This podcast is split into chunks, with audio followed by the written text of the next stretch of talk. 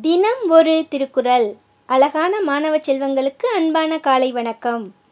அதிகாரம் ஐந்து இல்வாழ்க்கை குறள் எண் ஐம்பது. வையத்துள் வாழ்வாங்கு வாழ்பவன் வான் உறையும் தெய்வத்துள் வைக்கப்படும்.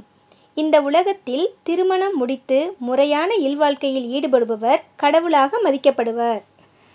கடவுளை அடைய வேண்டுமென்றுதானே துறவறத்துக்கு போகிறார்கள். துறவறத்துக்கு போகாமலேயே உலகத்தில் வாழ வேண்டிய முறைப்படி குடும்ப வாழ்க்கை நடத்துகின்றவர் வேறு முயற்சி இல்லாமலேயே வானத்தில் இருக்கிற தெய்வத்தோடு சேர்க்கப்படுவார் என்பதே இக்குறளின் கருத்து. மீண்டும் குறள். வையத்துள் வாழ்வாங்கு வாழ்பவன் வான் உறையும் தெய்வத்துள் வைக்கப்படும். நன்றி மாணவ செல்வங்களே. இந்த நாள் இனிய நாளாய் அமைய வாழ்த்துக்கள்.